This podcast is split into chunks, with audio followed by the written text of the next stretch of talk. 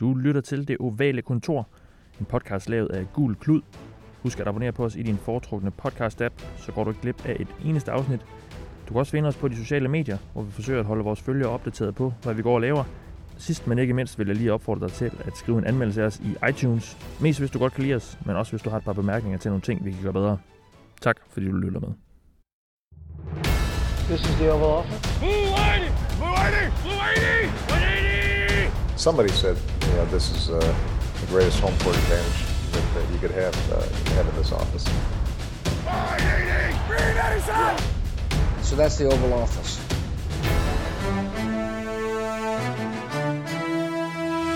Hej og velkommen til denne seneste udgave af Det Ovale Kontor. Vi optager her torsdag den 14. juni lidt over 10, mens vi venter på den spændende VM-gyser her til aften mellem Rusland og Saudi-Arabien. Nej, det er bare gæsten. Jeg tror, jeg lige skal se det med et halvt øje, når jeg er på arbejde i aften. Jeg hedder Mathias Sørensen, og med mig i dag til at fortsætte vores føljeton med Google Hus Top 100 har jeg Theis Rønger. Hej Theis. Hej Mathias, jeg glæder mig mest til US Open i golf. Ja. Det... Så fik du lov til at så nævne det, hva'? Ja. Tillykke med det. Nå, og jeg har også, I har hørt hans stemme lidt, Alexander Påske. Hej Alexander. Hej Mathias. Og velkommen tilbage. Ja, det er dejligt. Hvordan går du her det? Jeg har det rigtig godt. Nu er det et VM, der begynder, og man har snart sidste eksamen, så det begynder for alvor at ligne sommerferie. Nu er det sommer, ja. Vi skal jo, som jeg lige fik sagt, fortsætte vores kig på Google Hus Top 100, hvor der i denne uge er kommet 25 spillere mere ud på listen fra nummer 75 til nummer 51, så det er den nederste halvdel af listen, vi færdiggør her.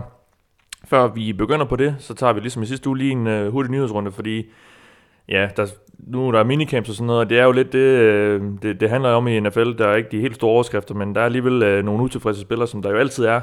Örjan Thomas, Seahawks' stjernesafety, meldt ud på Twitter her, jeg tror det var i starten af ugen, eller søndag, eller sådan noget, mandag eller tirsdag måske, men at han havde skrevet sådan en lang note på hans iPhone, som han smed et skærmbillede op af, hvor han skriver, at han ikke har tænkt sig at møde op til de her kommende minicamps, der er, som er mandatory, altså som er nogle, hvor man skal møde op, eller andre team activities, som han skriver, indtil hans kontraktsituation er løst.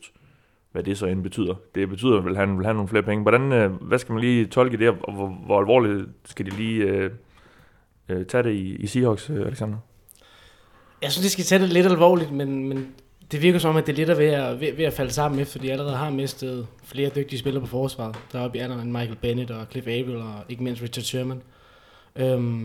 Så jeg tror godt, det kunne ende ud i noget, hvis vi skal drage konklusioner om, at de simpelthen bare ender med at fritstille ham, når de ikke har givet ham en ny kontrakt endnu.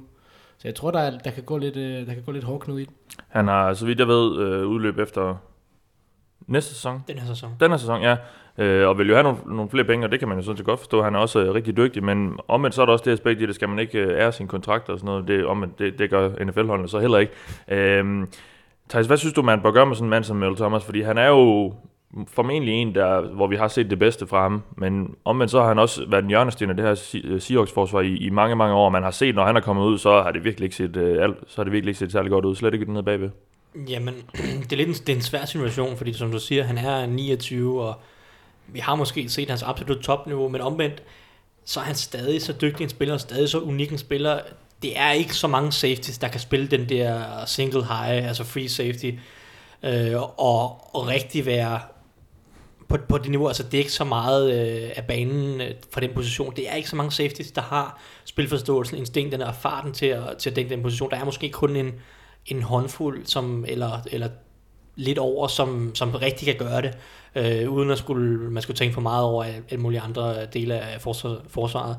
Så på den måde, der er han ekstremt vigtig og ekstremt unik, og stadig mere end dygtig nok til at fortjene en kontrakt blandt de allerbedste NFL safeties. Så på den måde, der kunne han, altså der kan man sagtens forsvare at give ham en kontrakt mere, men i Seahawks-situationer, jeg ved ikke, det er sådan lidt en mindre genopbygning, de er i gang i, og forsvaret, som Alexander også har nævnt, der er sket en stor udskiftning, og han er 29, så altså, jeg tror ikke, de fritstiller ham overhovedet, men...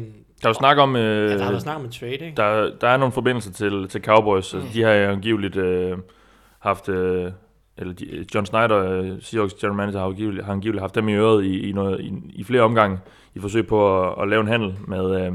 med Örjan Thomas til Cowboys. Han er også fra Texas, så måske har han nogle interesser. Måske er det han... Ja, Cowboys har hævet deres tidligere defensive koordinator ind som DB-coach. Ja.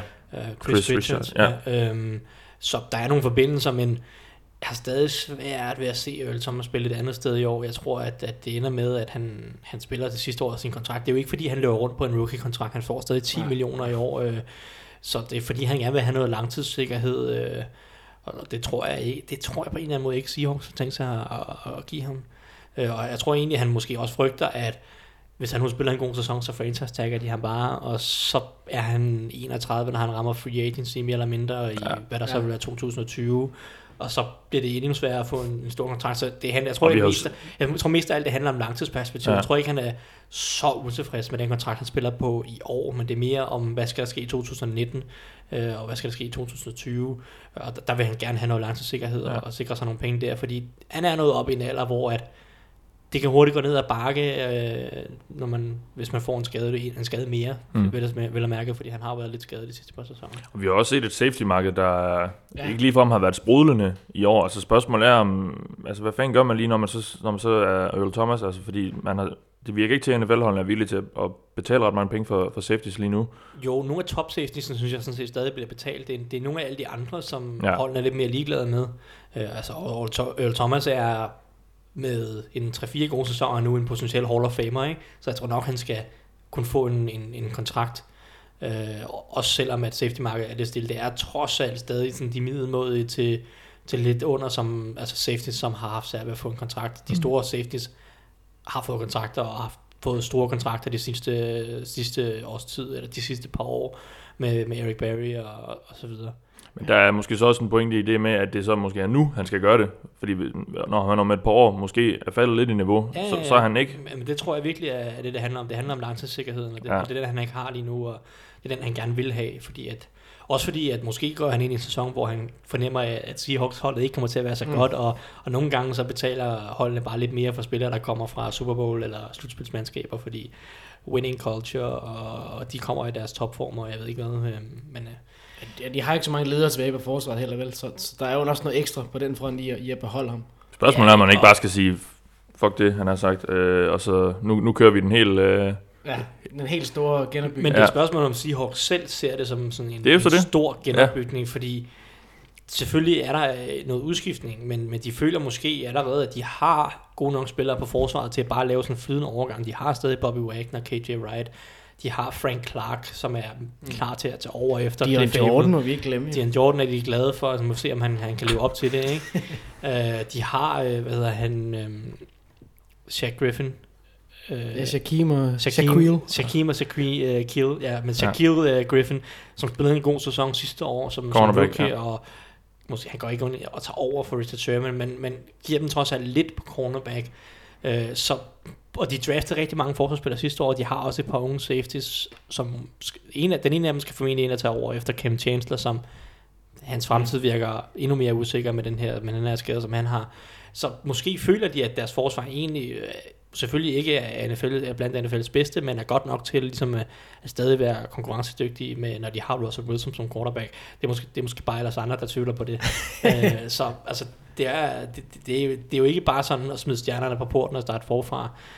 Det stadie tror jeg ikke Seahawks i hvert fald selv er kommet til. Nej. Skal vi gå videre til den næste forholdsvis store stjerne, der også har meldt ud, at han i hvert fald ikke lige har tænkt sig at møde op til de her minicamps, der kommer. Julio Jones i Falcons har sagt, at han ikke møder op. Han vil også gerne have en ny kontrakt eller nogle nye penge. Det er også noget tid siden, han fik den, han er på nu. Han er så, kan jeg se nu lige her på Spottrack, den 8. bedst betalte receiver. Ja, han har jo nemlig en rimelig stor kontrakt faktisk. Ja, han ligger lige nu og bliver virkelig underbetalt. Ja, han ligger lige nu med en gennemsnitsløn på $14,25 million om året. Det er jo rimelig mange penge, men jeg kan også godt forstå, når han så ser spillere som Davante Adams, Sammy Watkins, især Jarvis Landry, få større kontrakter, så sidder han måske nok og tænker, at jeg er blandt de 3 bedste receiver, i hvert fald i ligaen, skal jeg ikke have flere penge. Er det her sådan en situation, Alexander, hvor man måske bare lige skal sige, okay, så han er lidt med opsiden nu, og så snakker de lidt om kontrakt, og så møder han op, når der er camp, og så spiller han endnu en brandsæson? Ja, det tror jeg. Det kan godt være, at man går ind og justerer lidt på kontrakten og lige tilføjer et par millioner, men det, der har været med hans kontrakt, det er jo, at Han har vist hengjort 3 nu. Det var en 5-årig kontrakt, han underskrev. Og han, den var sådan rimelig... Den var sådan rimelig over 4 kontrakter. Okay, den var sådan rimelig frontloadet, så han fik mange penge til at starte med. Så nu, han, hvad kan man sige, den løn, han har tilbage nu, den er ikke helt lige så meget som de der 14,25, som den er om året. Jeg tror det, ja. Og så bliver markedet blev jo bare justeret hvert år. Når salary cap stiger, og Sammy Watkins får en stor kontrakt, og Landry får en stor kontrakt, og så kigger en spiller som Julio Jones, der jo kan sige, okay, det er mig og nok Antonio Brown, der er de 2 bedste i ligaen. Og Antonio Brown, han får 17, så vil jeg også gerne op på det niveau. Ja. Selvom det har været en 2-3 år siden, han har fået en kontrakt sidst. Så lidt der, den ligger, men det er jo ikke fordi, at han kan være helt vildt utilfreds og skrige som en lille baby over hans kontrakt. Men jeg tror, at det er noget, hvor de sætter sig ned stille og roligt, og så kommer han tilbage i training camp, og de får givet med et par millioner ekstra. Ja. Og han vil nok gerne op og kunne sige, at han er den bedst betalte, hvis det vil kunne lade sig gøre. Men, ja. Det har også været lidt mere afdæmpet, hans procedur. Ja. Altså, det var Falcons, der meldte ud i en pressemeddelelse, at han... på sådan meget sober skrevet, og det var ikke sådan så meget drama i det. Han har bare sagt, at han møder ikke op, og så var det så det, holdet meldt ud. Du var ved at sige noget? Jamen altså, jeg tror at præcis, der kommer til at ske, som Alexander siger. De omstrukturerer kontrakten lidt. Det var samme skete jo for Antonio Brown, som han underskrev også en kontrakt. Det var så før han sådan rigtig stor gennembrud. Så spillede han på den i 3-4 år. Men da han kom hen mod slutningen af den kontrakt, så kunne man godt se, okay, han er lidt bedre end de penge, han tjener. Ikke? Så tog man og omstrukturerede, og nogle af de penge, der lå i det sidste år, kontrakten blev rykket lidt frem til nu, og så blev det ligesom underlagt, at så forlænger vi der, når vi kommer tættere på kontraktens afslutninger, og det tror jeg er det samme, der kommer til at ske for Julio Jones, som du siger. De omstrukturerer den lidt, og så giver de ham nogle flere penge i år, og så ser vi igen næste offseason, om det så ikke giver mening at forlænge den der, eller så gør de det samme igen, og så forlænger de den i 2020, må det så være. På den måde kan man jo komme lidt rundt omkring det, men jeg tror ikke, han får en helt ny kontrakt nu her. Det tror jeg simpelthen er der er for mange år tilbage af den tidligere kontrakt. Men det er vel ham, der har mest... jeg kan sgu ikke rigtig finde dansk ord for det. Det er leverage. Altså, jeg ved sgu ikke helt lige, hvad man skal oversætte det til, men han har jo... Det, når jeg kigger på situationen i forhold til Falcons, så er det jo ham, der måske har mest at komme med til de forhandlinger og sige, prøv det her, uden mig, så... Ja, det kan godt være, I stadigvæk vil have et OK angreb, men I har i hvert fald ikke en dominerende receiver, jeg kan få 17-18, i hvert fald på gaden, et eller andet sted altid. Altså, det er vel ham, der kan gå til Falcons og med mest at forhandle med. Ja, men samtidig så er det ikke fordi, at han... Det er jo noget andet, hvis hans kontrakt vil løbe ud efter den her sæson, eller efter næste sæson. Nej. For så vil han kunne true med, okay, hvis I ikke giver mig de her penge, så er jeg bare ud af døren. Ja. Så Falcons, de har trods alt også noget ro i at sige, okay, der er ikke noget hastværk og lastverk her. Ja. På den front. Lad os gå videre, fordi...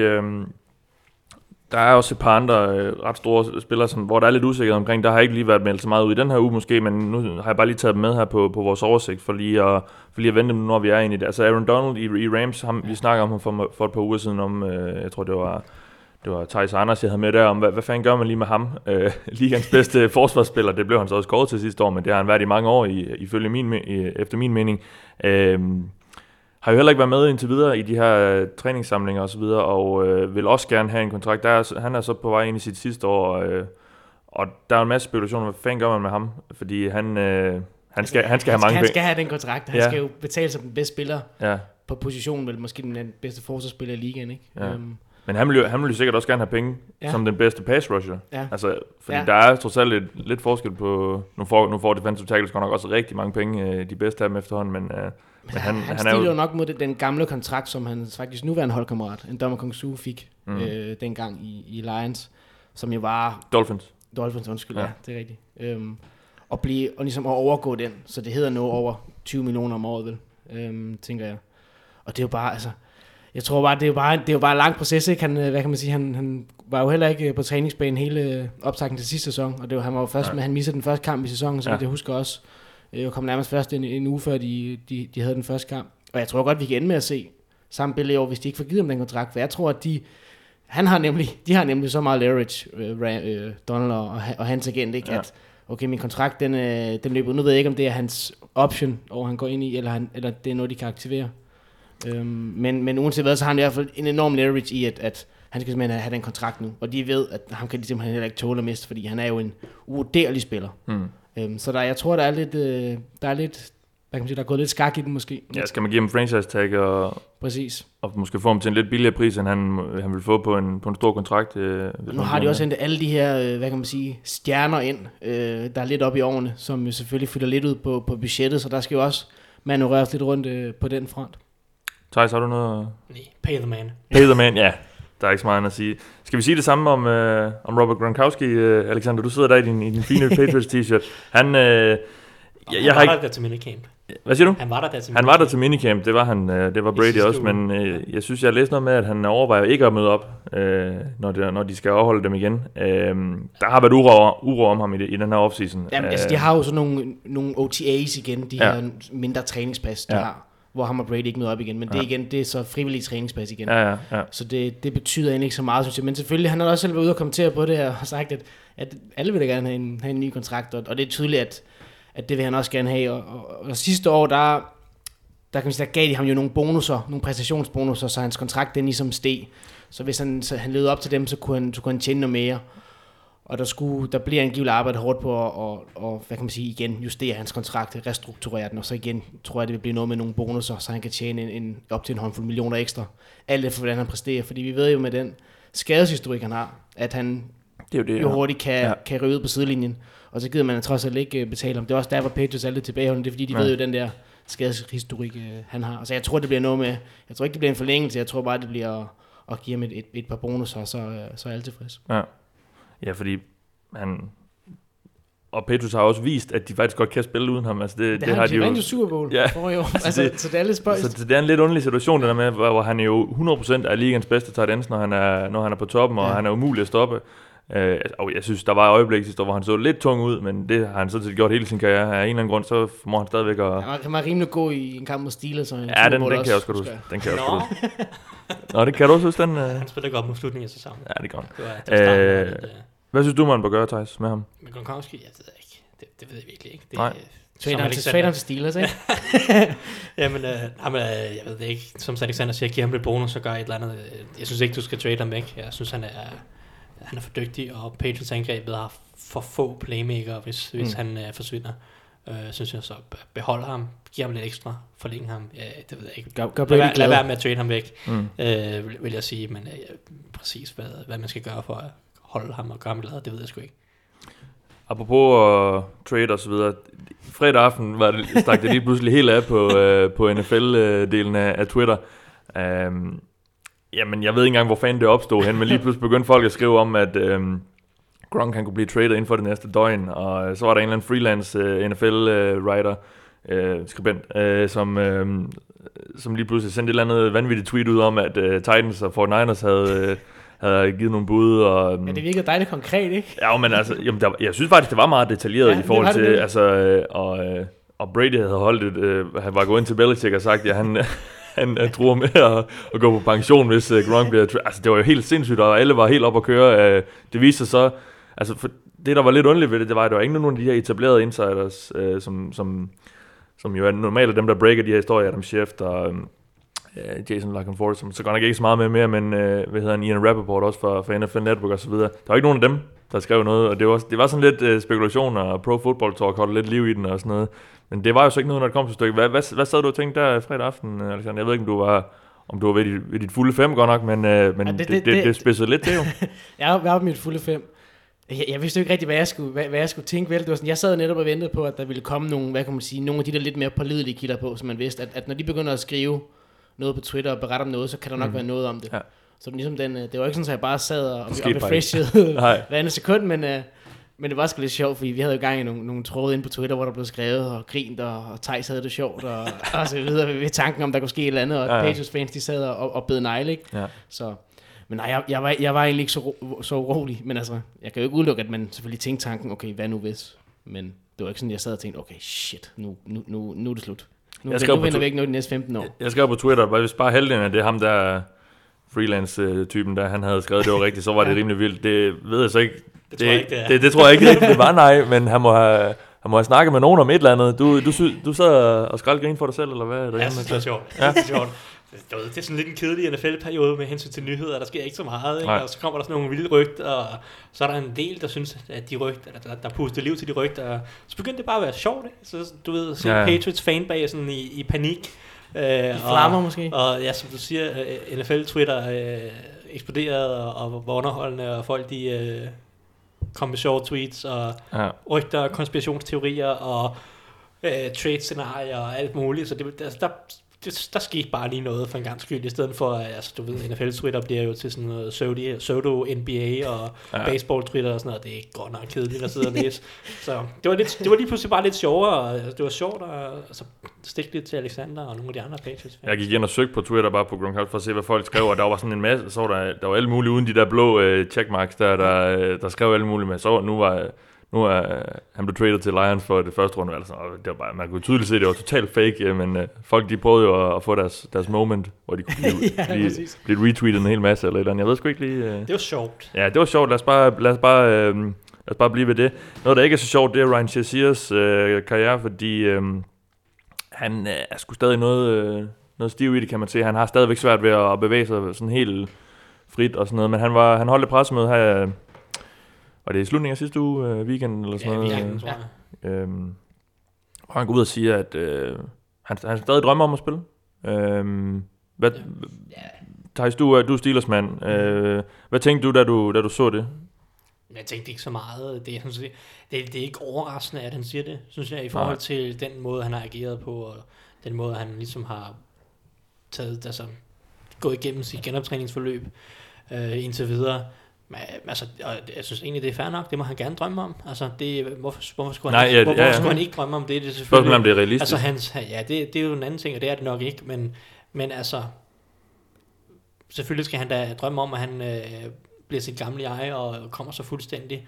Jeg kan ikke se, hvorfor han ikke skulle, hvorfor han skulle drømme om noget andet. Det er jo ikke en drøm at kunne bare sige, at jeg vil bare gerne have lov til at kunne gå igen. Det er jo det realistiske scenarie, det er, at han bare kommer til at kunne gå normalt igen, og så...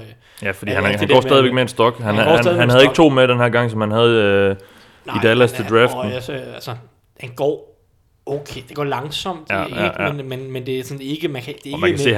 det er ikke behageligt for ham. Nej, der er noget besvær i det, men altså, man kan se, det er blevet meget bedre allerede siden draften, som er en halvanden måned tid siden. Så altså, det går jo fremad, og det er... Jeg synes, det virker sandsynligt, at han kommer til at kunne gå og... bevæge sig nogenlunde normalt, men altså at kunne gå... Derfra så til at... Ja. Og måske løbe lidt eller noget, og så til at være en NFL-atlet, der er godt nok langt, ikke? Der skal smadre folk. De NFL-atleter, de er jo toppen af, altså af atleter i verden, og ja, så det virker meget urealistisk, og det er ikke et scenarie, som jeg føler er realistisk, men altså, det skal han da lov at håbe på, og altså vi andre, vi kan bare håbe på, at han får så meget af sin bevægelighed tilbage som muligt, og så må vi se. Han kommer sikkert til at være en del omkring holdet stadigvæk, så vi kommer til at løbende kunne følge hans udvikling, fordi han var så stor en leder og person i omklædningsrummet, at han har betydet så meget for organisationen, og hele hans genoptræningsforløb har betydet så meget for organisationen, at han jo stadig er i bygning, og han bruger stadig deres træningsfaciliteter, og snakker stadig med holdets læger og så videre, og han er der til træningerne en gang imellem, og han er mere end en gang imellem, og det tror jeg også, han kommer til at være løbet af sæsonen. Så altså, vi kommer til at se ham og stadig være i omkring NFL, selvom han ikke kommer til at spille i år. Ja. Han er bare en pissefed spiller, så det kunne bare være fedt, hvis han kunne lave det mirakel og komme tilbage på banen. Ikke? Fordi det var bare en fornøjelse at se den måde, han fløj rundt, og du kunne se, hvor meget han nød at spille. Og som Thijs siger, så man jo kunne se, hvor meget han har betydet for hans holdkammerater også efter den her skade. En Wentz Williams også, hans linebacker-kammerat der, som virkelig har været virkelig hårdt ramt af den der skade til Thijs siger så. Det var hans body. Det er bare at håbe på, at han kan komme tilbage. Ja. Lad os gå videre, fordi vi har lige et par små nyheder, inden vi kigger på listen. Marcus Davenport i Saints' første rundevalg i år, de lavede lidt af et splash. Og ja, han har 2 første rundevalg der. Ja, sådan set, ja. Det føler Saints i hvert fald. De gav i hvert fald lidt næste års til Packers for at komme op og tage ham. Han, deres defensive end der, som han jo er, han har fået en skade i hans tommelfinger og skal opereres. Og ja, det lyder til, at han kommer tilbage til camp, som det, på papiret ser det ikke så slemt, men der er jo det her med... Det er begrænset. Jeg bander meget i dag. Det er rigtig det er jo begrænset, hvor meget de kan træne. De her, og man kan måske godt blive lidt bekymret, når det er en rookie, som jo skal ind og lære en playbook og sådan noget. Altså, hvor alvorligt er det lige det her? Altså, jeg vil sige, mens han er skadet, kan han jo stadig godt lære playbooken. Sådan nogenlunde. Læse lidt og så videre. Men selvfølgelig, altså, meldingerne går på, at han skulle være klar, når training camp, træningslejr på dansk starter midt i juli, ikke? Og det skulle kun have været et mindre indgreb, og det skulle ikke være så slemt. Så altså, hvis han er parat til at gå ud på banen med sine holdkammerater og træne, når training camp begynder, så er det ikke noget videre problem. Men som du selv lægger op til, så er de her, hvad kan man sige, reps, de her trænings... Det er jo så begrænset, de her træningssessioner, som de har nu om dagen i NFL. Så når du kommer ind som en ny fyr i ligaen, så er det jo virkelig, virkelig værdifuldt, alle de snaps, du kan få. Så selvfølgelig, for hver dag han misser, det er selvfølgelig dyrebart på et eller andet niveau, i forhold til, hvor hurtigt han kan komme med ind på holdet, og forstå systemet, og være klar til at spille på NFL-niveau. Og det der også var med ham, det var jo, at han nemlig var, hvad kan man sige, lidt mere... Hvad siger man på dansk? Han var lidt mere rå, ikke? Upoleret. Så han har ligesom nogle ting, han skal lære på det her niveau. Ja. Fordi han er sådan rimelig... Jeg ved ikke, om han er ny i sporten, men i hvert fald sådan... Han har i hvert fald nogle ting, han skal lære. Han spiller på det lavere niveau, ikke? Ja. Og kom sådan lidt pludseligt ud af det hele. Og så...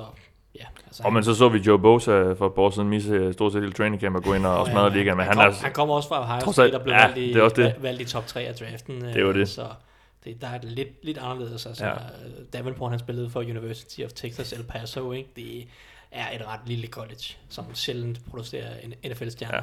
Ja. Men også... Will Hernandez i år, var det ikke... det var ham, der var for El Paso, San Antonio var Davenport, ja. Det gør det sådan set kun være mindre. Lad os gå videre, fordi der er en... og vi bliver faktisk lidt i Texas, fordi der er en fyr i Texas, der er blevet rigtig rig. Zach Martin hedder han er guard for Dallas Cowboys. Han har fået et ordentligt monster af en kontrakt. Ja. Han er nu den bedst betalte guard i ligaen. Andrew Norville var jo... Han havde lige æren i et par måneder. Han havde lige æren et par måneder efter, at Jaguars smed en ordentlig pengepunkt efter ham. Men nu er det så Zach Martin, og det er vel meget fortjent, eller hvad? Ja, det er forventet. Han er virkelig god. Han er god. Han har været god hele sin karriere, lige siden han blev valgt af Cowboys i første runde. Ja. Dengang var det en overraskelse, han blev valgt i første runde.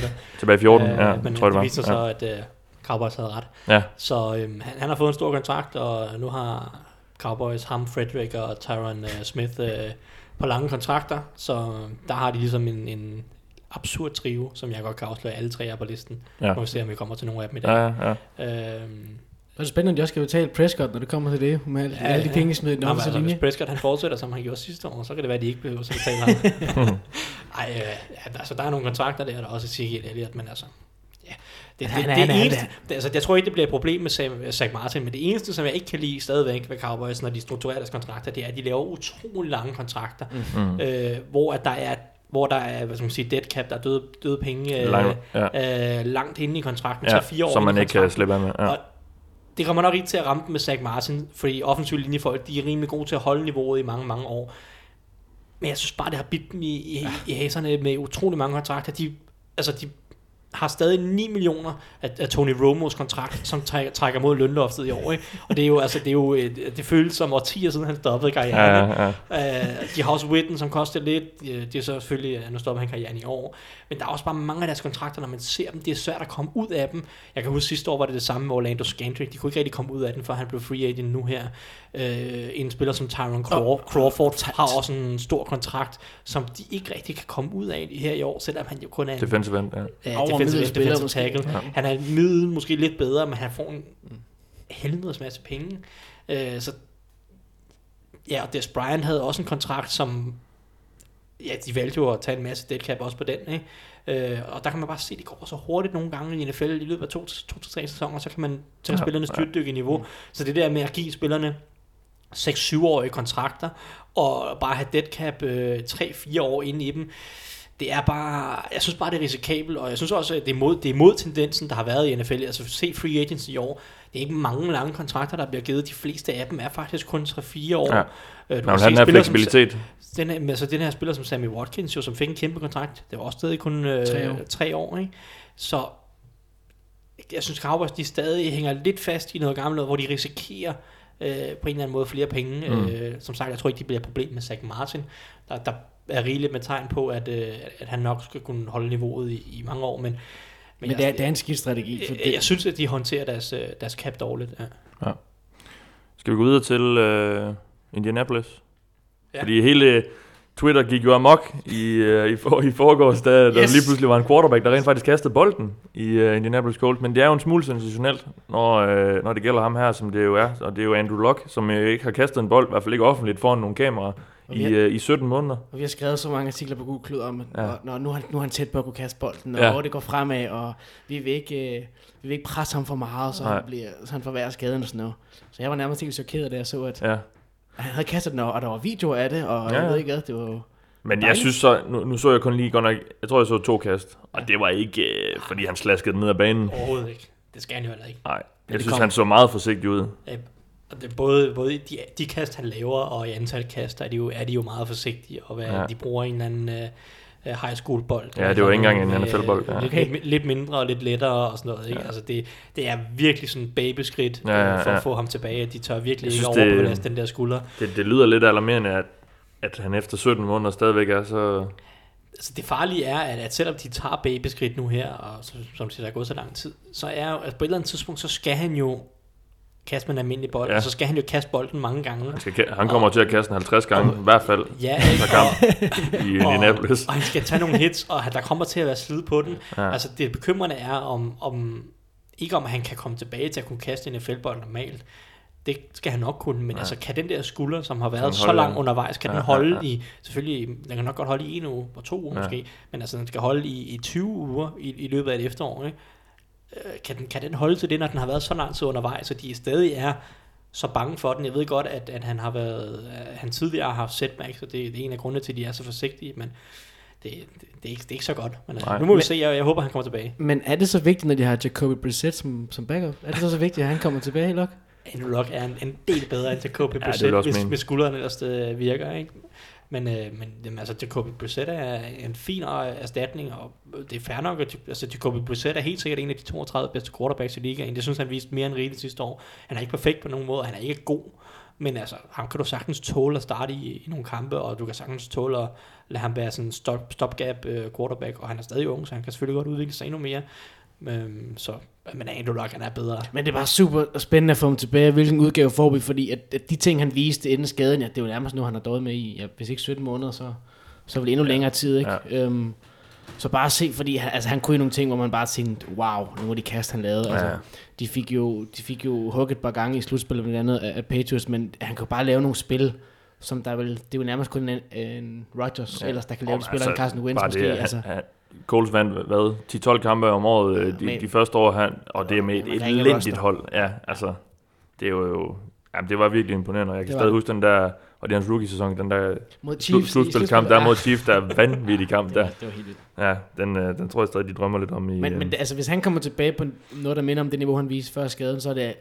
seriøst en giftig division i AFC South. Ej, der tror jeg kommer stadig til at være dårligt. Altså, selv hvis han er tilbage på det. Ja, men det giver bare noget andet, så har du ikke sådan en total bundrop. Altså, så skal de nok vinde nogle kampe. De kommer ikke i nærheden af slutspillet. Nej, ikke i den, men den division også, altså, den er god. Altså. Smid Brady ind på det hold, og de kommer stadig ikke i slutspillet, tror jeg. Det er nok ikke. Nej, men altså, det er Colts, der er. Har I set det forsvar? Ja, men det er... Jamen, jeg kan slet ikke forstå, hvordan man kan samle noget. Jeg gider ikke snakke om deres draft, fordi alle de valg, de havde, og det de... Ja, altså det ligegyldigt. Du ville have Roquan, eller hvad? Nej, det er mere, at de lavede den der trade med Jets, så de havde jo nærmest en håndfuld valg i anden runde og tredje runde, hvor de ikke lige helt valgte efter. Ja, man ved selvfølgelig aldrig, men altså, nej, det kan vi jo ikke vide nu. Nej, det kan være, at de rammer helt bunden, og så har de satset lidt mere på angrebet, end jeg troede, de ville gøre. De har faktisk en ret fin offensiv linje med mange muligheder nu, for en gangs skyld. De har 3-4 starter indvendigt, eller spillere, som kan starte i ligaen uden at være helt skidt. Altså en spiller som Mads Lawson, han er ikke udsigt til at starte nu her, men han kan man godt overleve en sæson med. Center ikke? Center guard, hvad man lige føler for. Og den offensive linje har jo netop været et problem for Colts, hvis der kan være noget stabilitet der. Så det er fair nok at hente nogle unge spillere, men jeg ved ikke, jeg havde brugt nogle flere spillere på det, eller nogle flere draftvalg på det forsvar, for at... Men hvad er det? De har ham en god center nu, eller får udmærket center. Hvad hedder han? De draftede jo, hvad hedder han? Allen. Hvad hedder han ikke Allen? Han hedder ikke Allen. Han hedder... Quentin Nelson? Nej, de draftede Quentin Nelson og Braden Smith, the guard. Men de tog en center sidste år, ikke? Eller var det forrige år? To år siden i første runde nu. Og de har Kelly? Er det ikke Kelly? Jo, Kelly. Jo, Ryan Kelly, ja. Og så har de Anthony Costanzo, tror jeg, stadig. På venstre tag, ja. Spiller han stadig? Han er også okay, ja. Han er okay. Ikke så gammel, og så højre tanket lidt noget.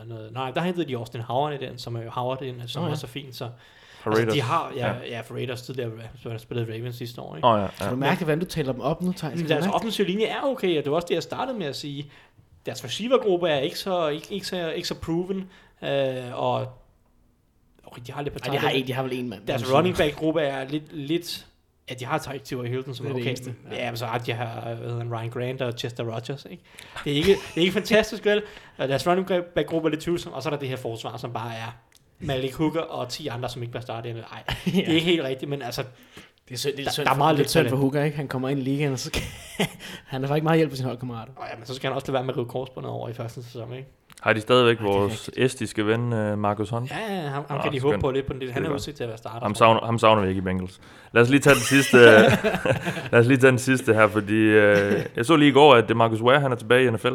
Den her legendariske outside linebacker, spiller, pass rusher fra Cowboys og senere Broncos. Nej, han er nu tilbage som...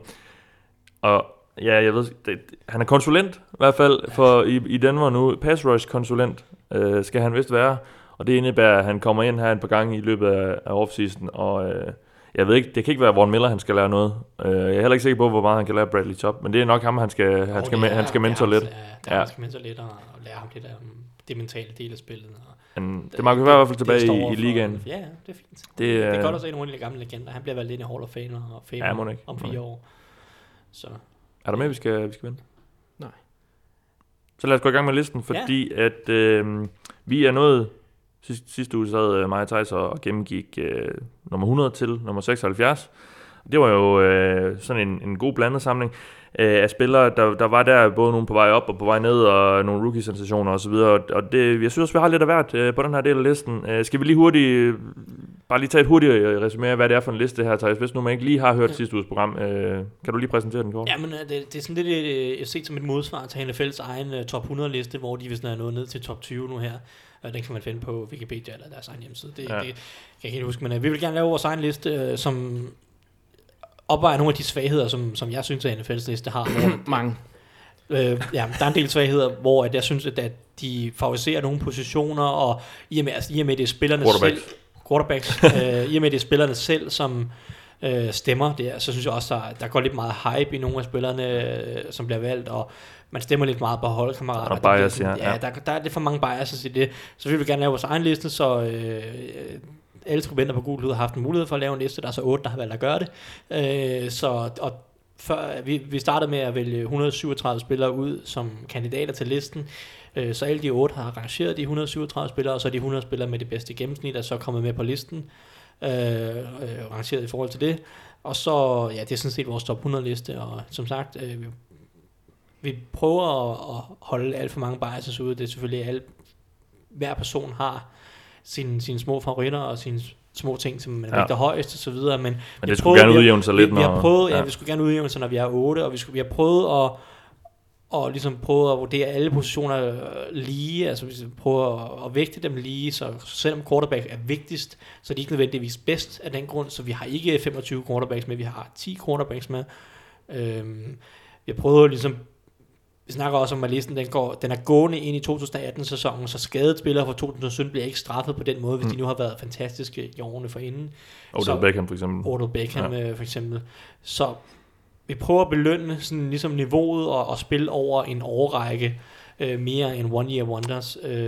Altså nu kan jeg se, Case Keenum var nummer 50 på NFL's liste. Han er ikke på vores liste. Nej. Han var ikke blandt de 137. Han var heller ikke blandt de 137. Ja. Han spillede en fin sæson for Vikings sidste år. Ikke en top 5 quarterback sidste år.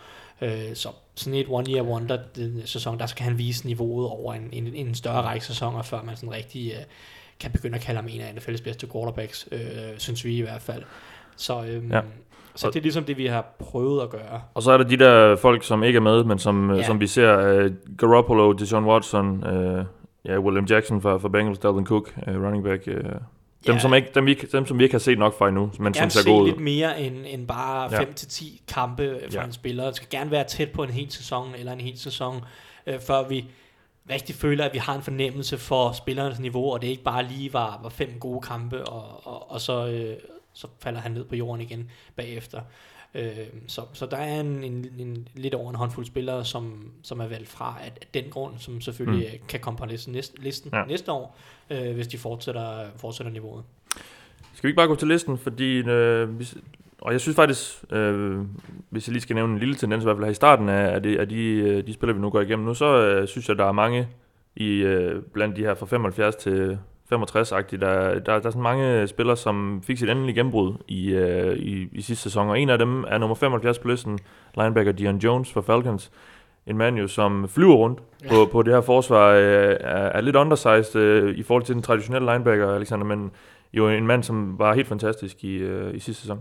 Ja, og han er jo bare prototypen på den linebacker, som alle NFL-holdene de gerne vil have, fordi han netop er så alsidig og eksplosiv, og han kan være en force mod løbet, og han kan ikke mindst dække op i kastspillet, hvor han er med sin fart og sin instinkt, der har han virkelig gode. Jeg husker en interception sidste år mod Drew Brees, hvor han bare stiger til hver som en receiver og intercepter ham i red zone. Ikke? Det er bare sådan, og lukker kampen med den, mener jeg. Ja, lukker kampen, han afgør reelt kampen. Der er ikke mange linebackere, som laver det spil. Det er også bare den dybde, han får i sin zone, som jo gør, han er i position til det. Det er jo netop som en DB, den måde, han kan bevæge sig på også, når han dækker op, og så har han ligesom den der power, så han netop også kan komme fri af de offensive linjemænd, der prøver at blokere ham. Ja, netop. Så han er bare en fantastisk spiller, og jeg ser ham stige de næste år længere og længere op, og nærmest noget, der hedder top 30.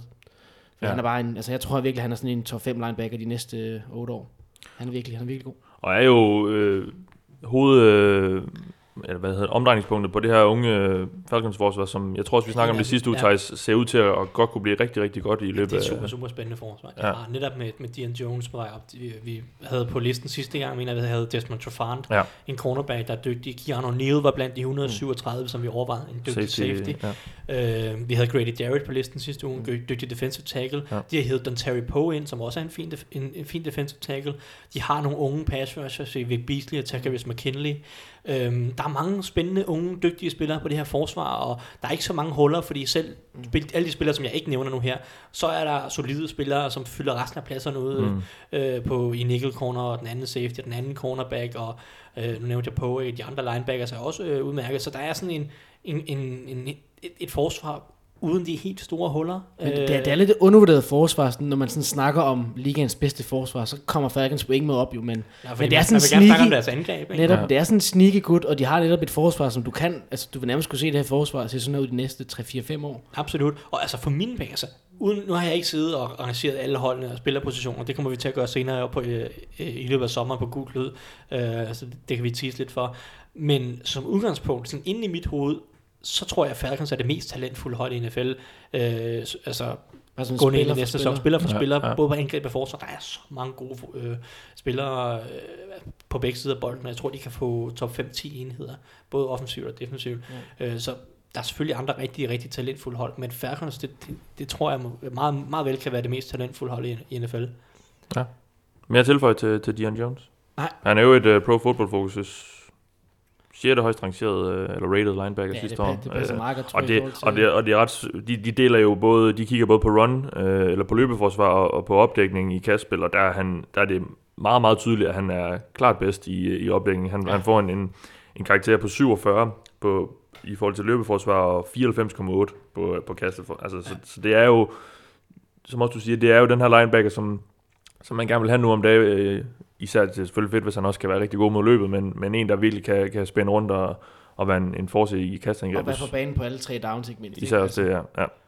Lad os gå videre til en anden linebacker, en, der er noget mere erfaren, men også desværre har noget mere skadesbladet. Sean Lee fra Dallas Cowboys, Thijs, er med her. Jeg har lige siddet her for nylig og set All or Nothing, den her serie her, og der... Med Cowboys, ja. Der snakker de jo meget om, at han er simpelthen... Han er så vigtig for forsvaret, det kan du også se, alle spillerne omkring ham godt ved og sådan noget. Altså, og det kan man jo netop også se på deres spil på banen, tror jeg, det er vel frem til at sige. Altså, han er utrolig vigtig for det her forsvar. Ja, han er en ekstra defensiv koordinator, ikke? Fantastisk intelligent, klog. Jeg tror også, en af de første ting, Tony Romo, han sagde, at han snakkede om på nogle af de første gange, han kommenterede nogle af de her kampe i efteråret, og også bare, han snakkede super positivt om Sean Lee, og hvor klog han var, og hvor vigtig han var, og hvor meget han vidste, og han kender ikke kun forsvaret, han kender også angrebet, ikke? Altså han stod til træning, og nærmest kaldte de offensive spil, lige så straks de kom ud af Hotland, ikke? Hvor Romy bare står og tænker, hvad laver du? Lad mig gøre mit arbejde. Du kan da ikke vide, hvad vi står og har kaldt, hvordan kan du vide, hvad vi står og kalder? det er den type spiller, han er så ekstremt intelligent, og det fremgår også af spillet, han forudser spillet utrolig godt, men han er en fantastisk spiller, når han er skadesfri, men som sagt, som du siger, han har en del skader, og nærmest hver eneste sæson kæmper han med et eller andet, og det giver nogle ujævne sæsoner, hvor han har nogle kampe, hvor at han er plaget af de her skader, og har nogle kampe, hvor han skal tilbage i gear, så altså, hvis han nu var skadesfri, alle 16 kampe i et par sæsoner i træk, så er han en potentiel top 25 spiller, top 30, top 40 spiller på den her liste. Men, han har aldrig spillet en hel sæson. Han har aldrig spillet 16 kampe i en sæson. Og på den baggrund er det jo egentlig imponerende, at han overhovedet kan være på listen. Det viser noget, hvor god han er, når han er skadesfri. Men altså, han er en super dygtig spiller, og Cowboys forsvar er, vil være på røven uden ham. Ja, han har mistet 26 kampe, siden han kom ind i ligaen i 2010. Det er jo lidt over halvanden sæson. Det er meget for så gode spillere, men de holder... Men også fordi det er jo ikke 16 kampe i en sæson med en korsbåndsskade. Det er sådan noget 5 kampe der, 5 kampe der, og 3 kampe der og sådan noget. Så de kan aldrig helt regne med ham i... Det er svært, ikke? Men ja, det er jo nogle gange forholdene i NFL, at det er en fysisk sport, og specielt på linebacker-positionen, så er du udsat. Ja. Og han misser også nogle kampe sidste år. Det er vel så også det, der gør, at han misser 5 kampe sidste år, kan jeg se. Og han falder også på listen her fra 47 sidste år til 74. Ja, præcis. Det er i hvert fald en af grundene til, at han falder. Ja. Det er de her skader. Og, det var måske også lige højt nok sidste år. Det var det måske. Men altså, han har netop... Altså, det er jo svært med de der spillere, der døjer med skader her, eller har været uden helt til sæson på en korsbåndsskade, eller ved jeg, og hvor du lige sætter dem henne i forhold til... hvad de har mistet. Ja, men altså i 2016, det vil sige inden sidste år, der spillede han 15 kampe, og i 2015 spillede han 14 kampe, så de sidste, altså inden 2017, så han spillede næsten alle kampe i 15 og 14, så der havde vi ham lidt højere på listen måske, fordi han viste lidt mere stabilitet og lidt færre skader, men altså kom skaderne lidt igen i 17. Lad os gå videre til en mand, der godt kan dele vandene lidt. Vi har en af de her quarterbacks, som vi ikke har alt for mange af. Philip Rivers er nummer 73 på listen. Quarterback selvfølgelig i Los Angeles Chargers. Er det rigtige niveau, han ligger på her, nummer 73, Alexander? Ja, det synes jeg faktisk, det er. Jeg kan fortælle, at Alexander havde ham som nummer 73 på sin egen liste. Okay. Du har simpelthen ramt helt. Jeg var netop i gang med at sige, at det er det, han skulle være, ikke? Ja, præcis. Nej, men altså, det er jo, jeg tror, der er mange, der trækker ham lidt ned, fordi han jo ikke har den der, hvad kan man sige, winning pedigree, at han netop ikke har vundet noget, eller vundet rigtig specielt mange slutspilskampe osv., og han har jo nogle år skulle døje med et hold, hvor så er der den ene profil, og for den anden, der er gået ned med skader, og han har ikke haft en intakt offensiv linje foran sig, og de har bare ikke haft holdet til at kunne gøre mere, og så har han ligesom, du ved, så bliver der jo ikke talt om ham osv., men han er bare, selvom han er oppe i årene nu, så er han jo bare en... bundsolid quarterback, der virkelig lever på sin, at komme mega hurtigt af med bolden, rigtig præcis, og han ved, hvor sin spiller er en rigtig klog quarterback, ikke? Så han har jo ikke sådan en kæmpe arm, hvor han kan slynge den 60 yards ned ad banen, men han er... Og han får forfærdelig grim kastteknik. Ja, den er ikke køn. Altså, der er mere... det er en torn i øjet hver gang. Ja, jeg kan simpelthen ikke holde ud. Det er ikke... Jeg tror ikke, der er mange sådan en... hvad kan man sige, kastetræner, der lige siger, den sidder lige i skabet. Der peger på ham. Flot rotation. Eller bruger ham som eksempel på, hvordan man skal gøre det. Men jeg synes, at han passer sgu fint på listen der, blandt sådan, hvad kan man sige, lige udkanten af sådan top 10 af quarterbacks i ligaen. Ikke? Ja. Hvem havde ham? Vi har kun 10 på listen, så han må være nummer 8, tror jeg, vi havde 2 quarterbacks. Så nummer 8 quarterback i NFL. Hvem havde ham højst? Hvem der havde ham højst? Nu skal vi se. Du sætter ham på en opgave, du gør. Det havde Tim. Ja. Som nummer 24. Meget stor fan. Hvad med Dennis Kortsen, som jo er Chargers-fan? Han er Chargers-fan, og han havde ham som nummer 129.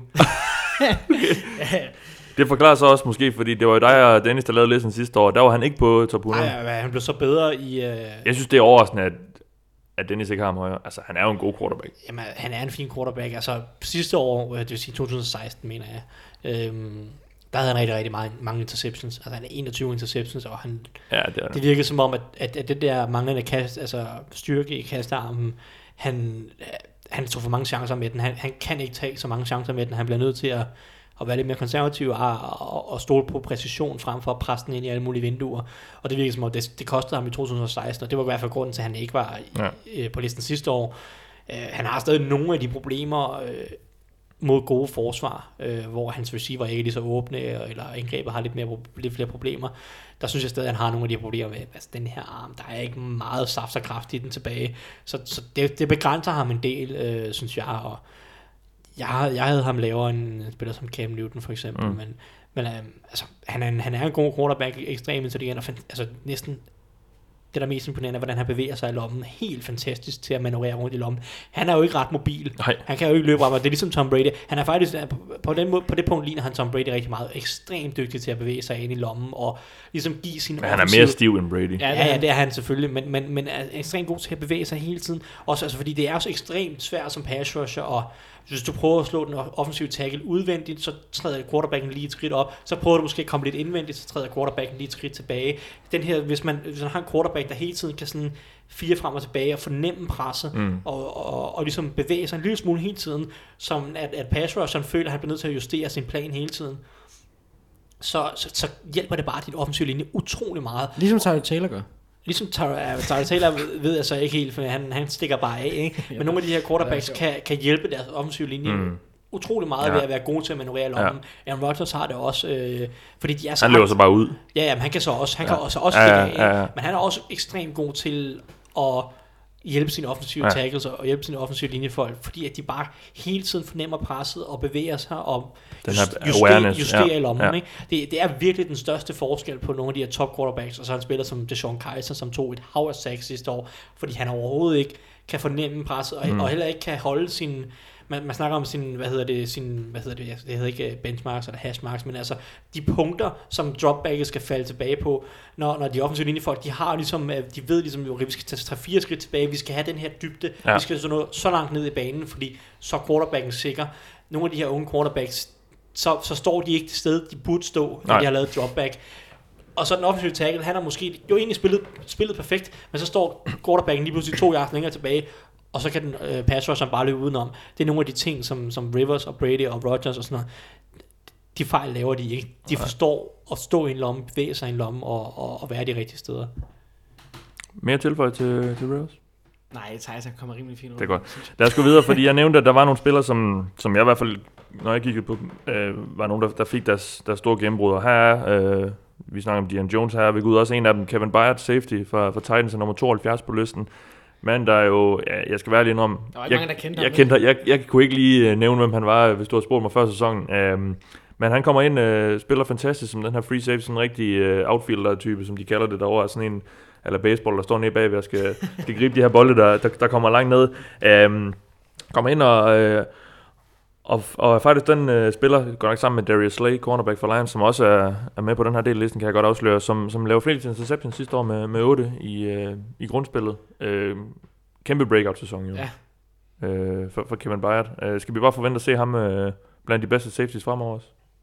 Ja, altså ud fra det, han viste, det var jo så mega godt ud, det han viste sidste år. Totalt typisk breakout-spiller, som udover nørder som Thijs, så altså jeg havde personligt ikke, skal være ærlig sige, jeg havde ikke hørt om ham. Nej. Og så laver han sådan en fantastisk sæson, når man fører ligaen i interception, så han var netop, der var netop en lidt sådan rigtig free safety, der ligger dybt, det er ikke sådan lidt Örjan Thomas over ham, hvor han dækker fra sidelinje til sidelinje og er det rigtige sted og læser quarterbacken og får de interceptions, så sådan en rigtig playmaker, der bevæger sig godt og virker til at læse spillet fremover, når han har sådan en del tacklinger, ikke? Så han kan også godt komme op og hjælpe lidt i boksen, hvis det skulle være, eller der kommer en mod en situation, og han er også atletisk nok til at kunne tackle receiver eller tight end, ikke?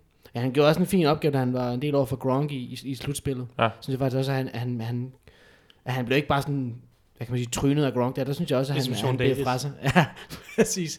For Steelers, ja. Det er jo egentlig ukarakteristisk, fordi han er den dybe safety. Han er ikke sådan...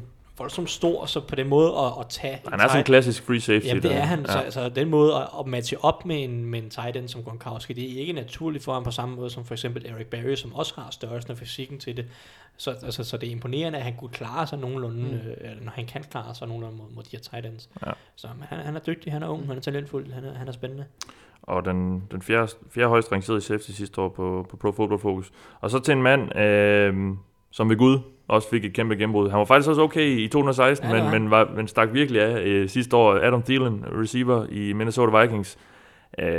Jo en af de helt store sensationer på det her angreb, som jo var en stor sensation med Case Keenum og så videre, men Thielen viser jo, altså han var jo nærmest en af ligens bedste receiver sidste år.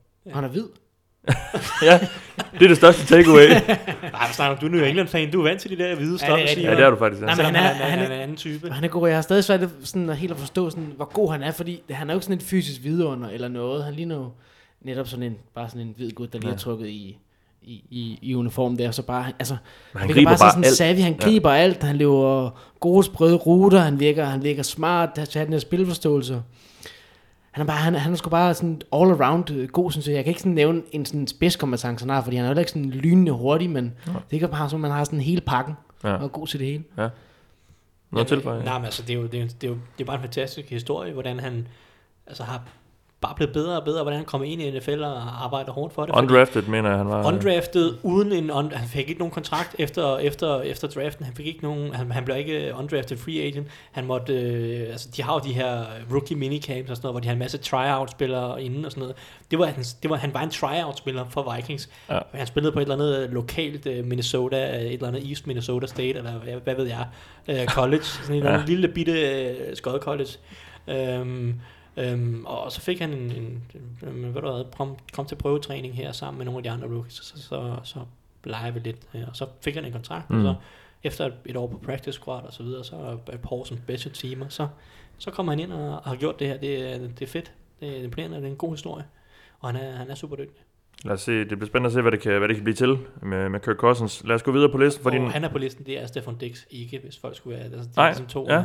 Selvom Diggs han også var blandt de 100. Ja, jeg tror, vi fik nævnt sidste gang, at Stefan Diggs han var nummer 101 på listen. Åh ja. Så lige udenfor. Men Thielen er altså bedre. Ja, det er til bolden ikke ret i. Der er måske lidt, der er lidt mere big play ability i... Hold kæft, jeg snakker også engelsk i dag, det er ikke så godt. Men der er lidt for store spil måske i Stefan Diggs. Ikke mindst i... Han er lidt mere en legende i Minnesota. Ja, det er han nok. Adam Thielen er, men altså Adam Thielen... Det kan der noget at lave sammen på. Lad os gå videre, fordi nummer 70 på listen er ved Gud også en, der fik et stort gennembrud sidste år, og han... DeMarcus Lawrence, Tank, edge, pass rusher i Cowboys, og han har ved Gud god timing, fordi hans kontrakt udløb efter sidste sæson, og så går han ind og leverer en monster-sæson, og lå nærmest hele sæsonen nummer 1. Han er helt oppe i toppen af blandt flere sacks, ja. Chandler Jones overhælder ham. Han nåede at overhælde ham, men han får trods alt stadig lavet 14,5. Han er god. Han er rigtig god. Ja. Han spillede en god sæson, så altså, selvom det kun er... Han havde også en okay 2015-sæson, hvor der har været, hvor han havde 8 sacks. Men altså, han spillede en rigtig, rigtig god sæson. Spørgsmålet med ham, det er, om han kan fortsætte det, fordi som sagt, han var non-factor i sin rookie-sæson i 2014. 15, der var han ret lovende, havde 8 sacks, og lignede netop potentielt en top pass rusher. Så i 16 var han småskadet, der var helt væk, overvægtig, ude af form. Slet ikke en god spiller i 2016. Kommer han ind i 2017, top-trimmet, virkelig klar, og så brænder han banen af. Det er god timing, der. Så nu er spørgsmålet, kan han fastholde det høje niveau, eller vender skader tilbage, eller vender ustabilitet tilbage? Det der spørgsmål med ham, og det er nok også, altså det er grunden til, at han ikke er højere. Det er, han har kun vist det en sæson, men det er klart, hvis han kan gentage succesen på det niveau, så flyver han op i top 30 første stykker næste år. Fik jo et franchise tag af Dallas Cowboys. Jeg tror også, han får en kontraktforlængelse her. Det kunne man forestille sig. Inden den deadline udløber en måneds tid. Med en masse dead cap. Ja, sikkert også en 7 år lang kontrakt. Jamen, altså, hvad var det, de gav Tyron Smith? Var det ikke sådan netop en 7-årig kontrakt tilbage i den tid? Ja. Han har så altså, netop været god over en overrække, så det er så god nok. Men altså, han er god, og Cowboys har brug for en... Altså, de har lidt efter den der, hvad kan man sige, aftager til DeMarcus Ware, som I nævnte tidligere. Ja. Og der kunne han meget muligt være manden, ikke? Der er noget talent på den her defensive linje, specielt hvis Randy Gregory kommer tilbage i ligaen. Han har jo haft et møde med Goodell, om han kan få lov til at vende tilbage efter hans overlange karantæne. Og så har de også David Irving, som også jeg tror, han får lov til. Er rimelig eksplosiv. Nå, jamen, jeg tænker mere på, om han får succes. Nej, det er nok mere tvivlsomt. Men jamen, de har netop, som du siger, David Irving, som også er dygtig. Ja. De draftede Taco Charlton sidste år. Ja. Så de har noget talent på den defensive linje. Så det går fremad for det her Cowboys forsvar. Lad os gå videre, fordi... Og dem her synes jeg måske ikke, vi nødvendigvis bruger mega lang tid på, medmindre I har noget klogt at sige om dem. Nummer 69 er... Nu vil jeg gerne springe over ham, du nemlig. Ja, det vil du vel. Ja. Han var i hvert fald god i Super Bowl. Zach Ertz, tight end, er nemlig nummer 69, og han spiller selvfølgelig i Philadelphia Eagles. Ja. Og greb vi så også touchdown i Super Bowl. Ja, det er onde minder. Der, altså, når jeg tænker, altså, men han er bare god. Altså. Solid tight end, altså, der har været det i nogle år. 3-4 tight end i ligaen, ikke? Ja. Altså, han er bare, vi har ikke mega flashy, vi har 3 tight ends på listen. Ja. Så han er nummer 3. Han er nummer 3. Ja. Ikke mega flashy, men er jo solid og har været det i nogle år nu. Han er en dygtig receiving tight end, virkelig. Ja. Han gjorde også grin med Harrison Smith i NFC-finalen. Ja. Og det er ikke mange, der gør det. Hele Vikings forsvaret var selvfølgelig til grin i den kamp, men altså... Men min pointe er mere det der, jeg tror ikke, der er mange med Lox pege på Travis Kelce, Gronkowski selvfølgelig, Jimmy Graham for nogle år siden. De laver lidt flere større spil, fordi de er lidt bedre med bolden i hånden, altså de er svære at takle, de større, mere fysisk vanvittige at se på, fordi de bare kan tromle folk ned, og de defensive backs, der skal prøve at takle dem, ligner lille putspillere. Der er Zach Ertz lidt mindre, og lidt mere en ren receiver på dem. Han er ikke lige så god en blokeringsspiller heller, som Kelce og Gronk, som netop har også fysikken til at være gode blokeringsspillere. Det der Ertz, han mangler, og det er nok også det, der holder ham fra at være en topspiller. Han er selvfølgelig heller ikke lige så god en receiver som Kelce og Gronk, men det er i hvert fald et af punkterne, hvor han mangler en del som blokker, men altså, det er heller ikke hans rolle rigtigt for Eagles. Det er ikke noget, de beder ham om at gøre meget. Lad os gå videre på listen. Det er så faktisk en tidligere Eagles, der er lidt forbindelse med anden. Sean McCoy, running back for Buffalo Bills, nummer 68. Yeah. Og det, der lige springer øjnene, der han var nummer 69 sidste år, så han holder sin position. Vi så ham jo en gang være fantastisk i sneen. Det er virkelig... Jeg tror, han er den bedste nogensinde i NFL historie til at spille i sne. Det er han virkelig, virkelig god til. Nummer 67 er Justin Houston, pass rusher i Chiefs. Og det er også lidt spøjst, fordi han var også nummer 67 sidste år. Yeah. Så det er bare ren copy-paste, kan folk fornemme. Er du lidt doven der, eller hvad? Jamen, der er 8 mand, der har stemt. Jeg kan ikke manipulere det på den måde. Det er bare imponerende godt ramt. Ja. Måske skal vi så snakke lidt mere om Darius Slay, fordi han er nemlig nummer 66. Vi snakkede lidt om Kevin Byard før. Han lavede 8 interceptions det år. Darius Slay også, og fik dermed en del førsteplads blandt mål på det i NFL sidste år. Den helt store stjerne på Lions' forsvar, især efter Sue, han er væk, tænker jeg. Han er rimelig solid, ham Darius Slay. Han er super, super dygtig, og blevet bedre og bedre med årene. Og Big play Slay, og det er netop det, han... Det er ligesom kendetegner ham der. Han har lidt det her Marcus Peters-gen. Stor, eller sådan en halvstor fysik, og har noget... Altså netop den her spilintelligens forhold til at spille, og så samtidig fysik nok til at... bølle receiverne lidt og angribe bolden i luften under, altså han har størrelsen til netop at angribe bolden i luften, og det er han god til. Han er ikke kun interceptions, han er også meget god til at slå mange kast ned, og han er bare blevet en rigtig, rigtig dygtig quarterback, og personligt er jeg stor fan af ham, og jeg synes det er svært at komme udenom ham som en top 5-6-7 quarterback i ligaen efterhånden, selvom han nok ikke får lige så meget hype som nogle af de andre. Nej, netop. Men altså, jeg synes, han er virkelig, virkelig dygtig, og forhåbentlig fortsætter han bare udviklingen og lægger mere på og producerer flere af den type sæsoner. Men altså, han var ikke på listen i 2017, så det er klart, han fik også et lille gennembrud i 2017. Han var ikke på listen i 2017. Han fik et lille gennembrud i 2017-sæsonen, selvom han allerede inden da var en god spiller. Jeg har ikke så meget set for det. Thijs var lidt inde på det i forhold til, hvis han nu spillede et hold, der havde mange flere primetime-kamp, hvor, altså, så der var flere, der kendte til ham, så ville han også have endnu større anseelse i den brede NFL-sammenhæng. Nummer 65 på listen er Gerald McCoy, defensive tackle i Tampa Bay Buccaneers. Jo, en af de her ufattelig mange gode defensive tackles, der er i ligaen, må man jo bare sige. Han har været det i nogle år nu. Han får måske ikke den helt store... opmærksomhed, fordi han spiller på Tampa, eller på Buccaneers, og er ikke, som jo ikke når langt eller noget, men han er bare virkelig solid og virkelig god, og den helt store stjerne på det forsvar. Noget til for dig? Jeg håber, at han kommer til at skinne igennem endnu mere i år, når han har fået nogle lidt bedre legekammerater på den defensive linje, hvor de virkelig har investeret med Jason Pierre-Paul og Vinnie Curry og Vita Vea og Bo Allen, og de har virkelig investeret i den defensive linje, så jeg håber, jeg håber på, at Gerald McCoy kan skinne igennem endnu mere. Det synes, altså hvis man ser sådan et sted som Eagles linje, som spiller som Brandon Graham og Fletcher Cox, de skinner virkelig, fordi at der er så mange gode defensive linjefolk, så hver spiller kommer ligesom til sin ret. Så det kan godt være, det giver ham noget mere frirum, at der ikke er to mand på ham hver evig eneste gang, ikke, som der jo ellers været kutymen for modstanderen. Ja. En lille servicemeddelelse i forhold til ham. Gå ind på YouTube og så søg på et Hard Knocks klip med ham, hvor han står og laver sådan nogle jubelscener over for dommeren, for at finde ud af, må jeg lave den her? Bare gå ind og se det. Det er bare et hyldemorse. Han var stjernen sidste år i Hard Knocks. Ja, det var, det ville jeg bare lige sige. Det var sjovt. Ja, meget sympatisk virkelig til at være. Og kan jo bare godt lide sådan noget japansk ninja-tema. Han er en skønt fyr. Ja. Han er også sådan lidt ninja selv, ikke? Ja, ja lige præcis. Ja, han flyver rundt derinde. Nå, lad os gå videre til en anden, der også flyver rundt på forsvaret. Ja, nummer 64 på listen er nemlig linebacker Telvin Smith fra Jacksonville Jaguars. Endnu en af dem her, synes jeg i hvert fald, som virkelig fik et stort gennembrud sidste år. Måske også især, fordi hele Jaguars forsvar bare var så godt, og så fik man øje på ham. Men en virkelig, virkelig dygtig linebacker, vi har med at gøre der. Ja, altså han er igen, han er ikke helt samme sådan tæt pakket fysik, som Deion Jones har, men han er måske lige et lille niveau over. Eller jeg vil egentlig sige, det er sådan meget på samme niveau. Han har også været undervejs længere. Han har været et par år i ligaen. Ja. Men han blev først draftet sådan senere hen i draften, så vidt jeg husker. Jeg tror 3-4 år.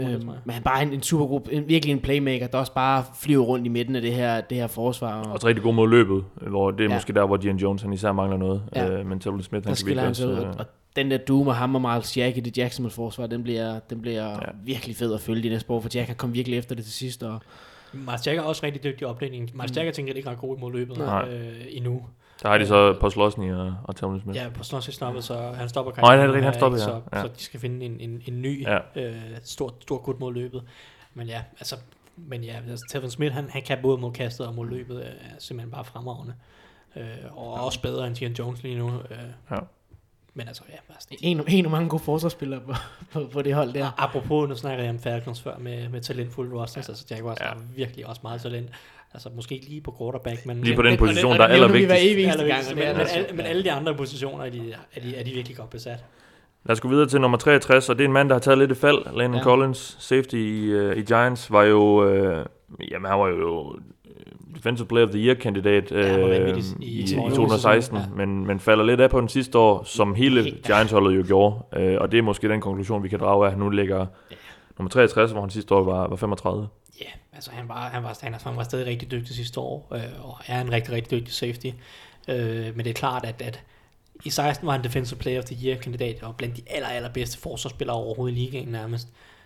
Det var han ikke i 2017. Om det så er fordi, at Giants forsvaret faldt sammen fuldstændig, det er nok en af grundene. Men altså, det kan vi jo ikke rigtig konkludere på, om det var det ene eller det andet. Men altså, må bare straffe ham en lille smule for ikke at være blandt ligaens allerbedste forsvarsspillere, i hvert fald i 2017. Så det er i faldet på en 30 pladser cirka.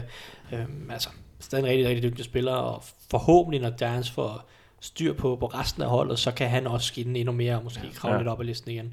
Vi snakker om Kevin Byard, for han var den her klassiske free safety. Ja.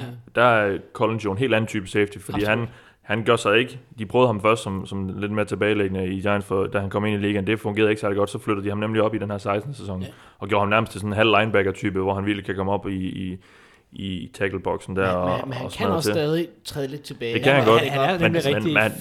Men han bliver mere blottet.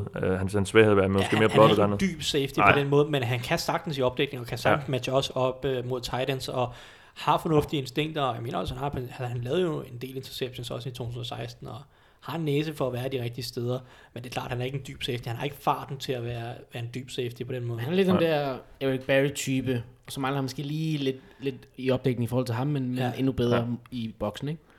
Lad os gå videre. Vi flyver ned ad listen nu her. Nummer 62 er Chandler Jones, vi nævnte ham før. DeMarcus Lawrence lå lang tid nummer 1 på sacklisten i NFL, men så faldt han lidt af på den, og så fortsatte Chandler Jones bare, som han jo har gjort i nogle år nu. Edge rusher, fra Cardinals. Ja, tidligere Patriots mand. Ja, han skulle vi ikke. Han skulle videre. Ham gad I simpelthen ikke mere. Altså, jeg kan ikke være med, når jeg ser placeringen i 62, så vil jeg ikke være med at tænke, burde han ikke være lidt højere? Det gør jeg, fordi jeg synes stadig, han er simpelthen så god. Altså, det var... Hvem havde ham højst? Jamen, nu skal jeg se her. Fordi jeg ville sige, at han var i hvert fald top 40. Jeg kan ikke huske, hvor jeg selv havde ham. Men du havde ham nok i det leje, tror jeg. Du havde ham som nummer 50. Det var faktisk det højeste umiddelbart kan, eller hvad? Det er meget god mening, at han ligger i den, fordi han har jo netop... Alle har ham mellem nummer 50 og 70. Fordi udover, at han nu fører ligaen i 6, og han virker som, at han hver sæson leverer de der 12 til 16-6 eller noget i den duer, så har han fandme også... Undskyld, nu... indtager Mathias Stilne bander lidt. Det er godt. Så han er god mod løbet. Ja. Altså han er en klog spiller, ja, og stærk mod løbet til også at holde sin, sit gap, eller hvad man kalder det, Thijs, så han ligesom ikke bliver overløbet eller noget af sit hul. Han er bare en rigtig, rigtig god spiller. Og du kan se, på de Cardinals hold sidste år, der ikke var videre imponerende, så er det stadig ham, så holder han stadig fanen højt og fører ligaen i 6, så ja, han er nok lidt for lavt på listen, det er min mening. Men er trods alt på vej opad, var nummer 88 sidste år, så det går i den rigtige retning for ham. Ja, men jeg er enig med Alexander, han kunne godt have været en 10-15 pladser højere, uden det havde gjort mig noget, men altså, det er jo bare svært, og der er mange gode spillere, og det er jo også sådan, det er jo svært at ligesom bare, når man ser på mange af de spillere, som kommer her, og når vi kommer også til den næste del af listen, det er jo svært at sige, at han skal være meget lavere. Men sådan er vilkårene jo. Lad os gå videre til en mand, der ved Gud fik et gennembrud sidste år. Alvin Kamara, running back for New Orleans Saints. Han var ikke på listen. Han nummer 61. Nej, han var ikke på listen, selvom han gjorde det godt for Texas. Der, Tennessee. Var det Tennessee? Nå, det er rigtigt, Tennessee, ja. Det var, han blev næsten ikke brugt på Tennessee. Nej, det gjorde han i den grad i Saints. Det var derfor, han var sådan lidt en anonym running back i draft. Sæt lige på ord på, Alexander, hvor altså, fordi han var jo virkelig, virkelig god. Altså, vi var måske aldrig helt op og snakke MVP, men han var jo virkelig, virkelig god og gjorde bare et godt forsvar, et godt angreb endnu bedre. Han er jo en af de spillere, jeg personligt husker fra sidste sæson. Så når jeg sådan tænker på sæsonen og på den offensive side af bolden, så er der ham, jeg tænker på. Altså simpelthen en fantastisk, eksplosiv playmaker. Ikke nok med, at han både kan løbe bolden fantastisk og fornemme, hvor han skulle løbe hen og ramme hullet. Så han endnu mere eminent i kastespillet, og så krødder han også lige med et par gode spil på special teams, ikke? Så han er bare hele pakken. Og når du så har Mark Ingram i siden af, som måske er mere den der tunge gut, som du bare fyrer op gennem hullet, som man siger, ikke? Så altså, han er bare forrygende, og han må næsten også bare stryge op af listen, fordi holder han er god. Altså, det bliver spændende at se, om der er nogle hold, der på nogen måde kan dæmme lidt op for ham, fordi efter han lige skulle holde på bylden efter det første par kampe, så var han jo ustoppelig. Var Pro Football Focus anden højst rangerede running back sidste år som rookie. Det er meget godt. Det er også svært at holde den effektivitet, han havde sidste år. Det tror jeg simpelthen ikke, han kan. Jeg tror ikke, han kan. Nå, det er hans yards per touch. Det var også helt vanvittigt. Altså, det er den effektivitet, jeg tror, der bliver svært at holde, specielt når han skal ind i en større rolle, som han skal, blandt andet fordi Mark Ingram, han har 4 kampes karantæne. Ja, han kommer til at være nummer 1 der. Ja, i hvert fald i de 4 kampe, og jeg tror, han skal have en større rolle næste sæson, så det bliver svært at holde helt samme effektivitet, men derfor kan han jo stadig godt være lige så god eller endnu bedre. Sådan. Det bliver interessant at se, om han kan lægge mere på og blive endnu vigtigere næste år. Altså, jeg skal ikke tænke på, hvis han kan lægge mere på, hvor god han bliver. Altså, så bliver det rigtig spændende. Så er det jo nærmest en MVP-kandidat, selvom det ikke er, det så meget for, at running backs de vinder det. Så bliver han vel til det, Todd Gurley var sidste år. Altså sådan en feature. For det er egentlig også på en eller anden måde samme type, mega eksplosiv, kan både løbe og gribe bolden. Ja. Lad os gå videre, nummer 60, det er Kelechi Osemele, guard for Oakland Raiders. Et brød. Noget af et brød, ja. Jeg synes ikke, der er måske ikke så meget at sige til ham, jeg synes ikke, vi behøver at bruge så meget tid på ham, han er virkelig god. Han har så taget noget af et fald, han var nummer 20 sidste år, det, hvilket også måske er lidt højt, men det er jo, der var så sådan Dennis Kortsen, der er mere eller mindre forelsket i alle gode offensive linjemænd. Men altså inden sæsonen, der sad man jo også og sagde, han er en af ligaens 2-3 bedste guards, og mener stadig, at vi havde Marcel Janda og Zach Martin over sidste år. Ja. Det sidder man ikke helt og siger på samme måde nu. Hans niveau var ikke lige så godt i 2017. Det var Raiders angrebet generelt ikke. Og den offensive linje havde lidt flere problemer, end man måske havde troet. Så det er det lys, at man skal se faldet på 40 pladser. Han ramte ikke helt det der niveau, hvor man siger, at han er en af ligaens absolut bedste guards. Nu er han bare en rigtig god guard. Og deraf må han falde ned i det her leje. Jeg tror stadig, vi har en... Men hele Raiders angreb faldt jo også. Ja, jamen, det er klart, men hans niveau faldt også, og det må man jo ligesom tage med i sine overvejelser. Han var bare ikke lige så dominerende sidste år, selvom at noget af skylden sikkert kan smides på skader og quarterbacks og trænerstaber, jeg ved ikke hvad, så må man bare konstatere, at han var ikke på lige så godt niveau, og før han viser, at han er det igen, så kan man ikke ligesom bare kalde ham en elite guard, og have ham helt op i top 25, så... Han falder lidt, så må han modbevise os næste sæson. Nummer 59 er Ben Roethlisberger, quarterback selvfølgelig i Pittsburgh Steelers. Alt for højt. Vi kender ham jo. Alt for højt. Vi kender ham jo. Thijs, prøv lige at fortælle lidt om, hvor han er i sin karriere lige nu, fordi det er jo en mand, som nærmest hvert år går ud og ikke truer, men snakker om at gå på pension, og han var sågar ude i starten af sidste sæson efter den forfærdelige Jaguars-kamp og sige, måske har I det bare ikke i mig mere og sådan noget, men det havde han jo så. Ja, det havde han så. Han er et mærkeligt sted i sin karriere, fordi han var helt fantastisk i 2015-2014, hvor han jo nærmest var måske en af ligaens tre bedste quarterbacks, i hvert fald svært at komme udenom. Og så, spiller han et meget middelmåde 2016, og så her i 2017, der starter han jo ret ringe. Det var ikke så dårligt. Altså, men det er bare fordi Jaguars-kampen springer altså, i øjnene. De første fire kampe var bare ganske uinspirerende fra hans side. Det var sådan meget middelmådigt. Ja. Og så kommer Jaguars-kampen, hvor det sejler fuldstændig. Ja. Så langsomt så tager han sig sammen, finder noget af sit gamle niveau i resten af sæsonen, og mod slutningen af sæsonen, der spiller han jo egentlig ret godt. Der er ikke nogen quarterback, synes jeg, der spiller bedre end ham den sidste håndboldkamp. Nej, men det er også der, jeg er jo stadig af den overbevisning om, at hvis Steelers, de slår Patriots i den der uge 13, så bliver han MVP. Jeg har sagt det før, så tror jeg, han var blevet MVP, for der var ikke så mange gode MVP-kandidater sidste år. Og hvis Steelers havde taget det der første seed over Patriots og over Tom Brady, som jo så blev MVP, og med alle de comeback-sejre, som de havde, og Bens niveau i den sidste halvdel af sæsonen, hvor han vitterligt statistisk set også var en af de bedste quarterbacks, så tror jeg, at han havde vundet MVP. Men jeg tror også, det kunne have været Antonio Brown. Det kunne, hvis han ikke er blevet skadet i den kamp, han har spillet mod Patriots. Ja, det er klart. Så der var noget men det der. Havde ikke været, altså en receiver kan bare ikke være. Nej, men lad os ikke åbne den nu. Den tog vi sidste år, men... Så det, han har det jo stadig i sig i en eller anden forstand, hvis man skal kigge på den sidste halvdel af 2017. Og det er nok også deraf, at han... Man ser på det, fordi man ved, at han i så mange år har været en god quarterback, og så finder han niveauet i de sidste 10 kampe af 2017-sæsonen, og så ser man, okay, han har det stadig, og deraf belønnes han på listen. Personligt havde jeg ham noget lavere, ned omkring nummer 100, men jeg tror, det er en generel ting, at mig og Dennis, vi har quarterbacks lavere end de andre.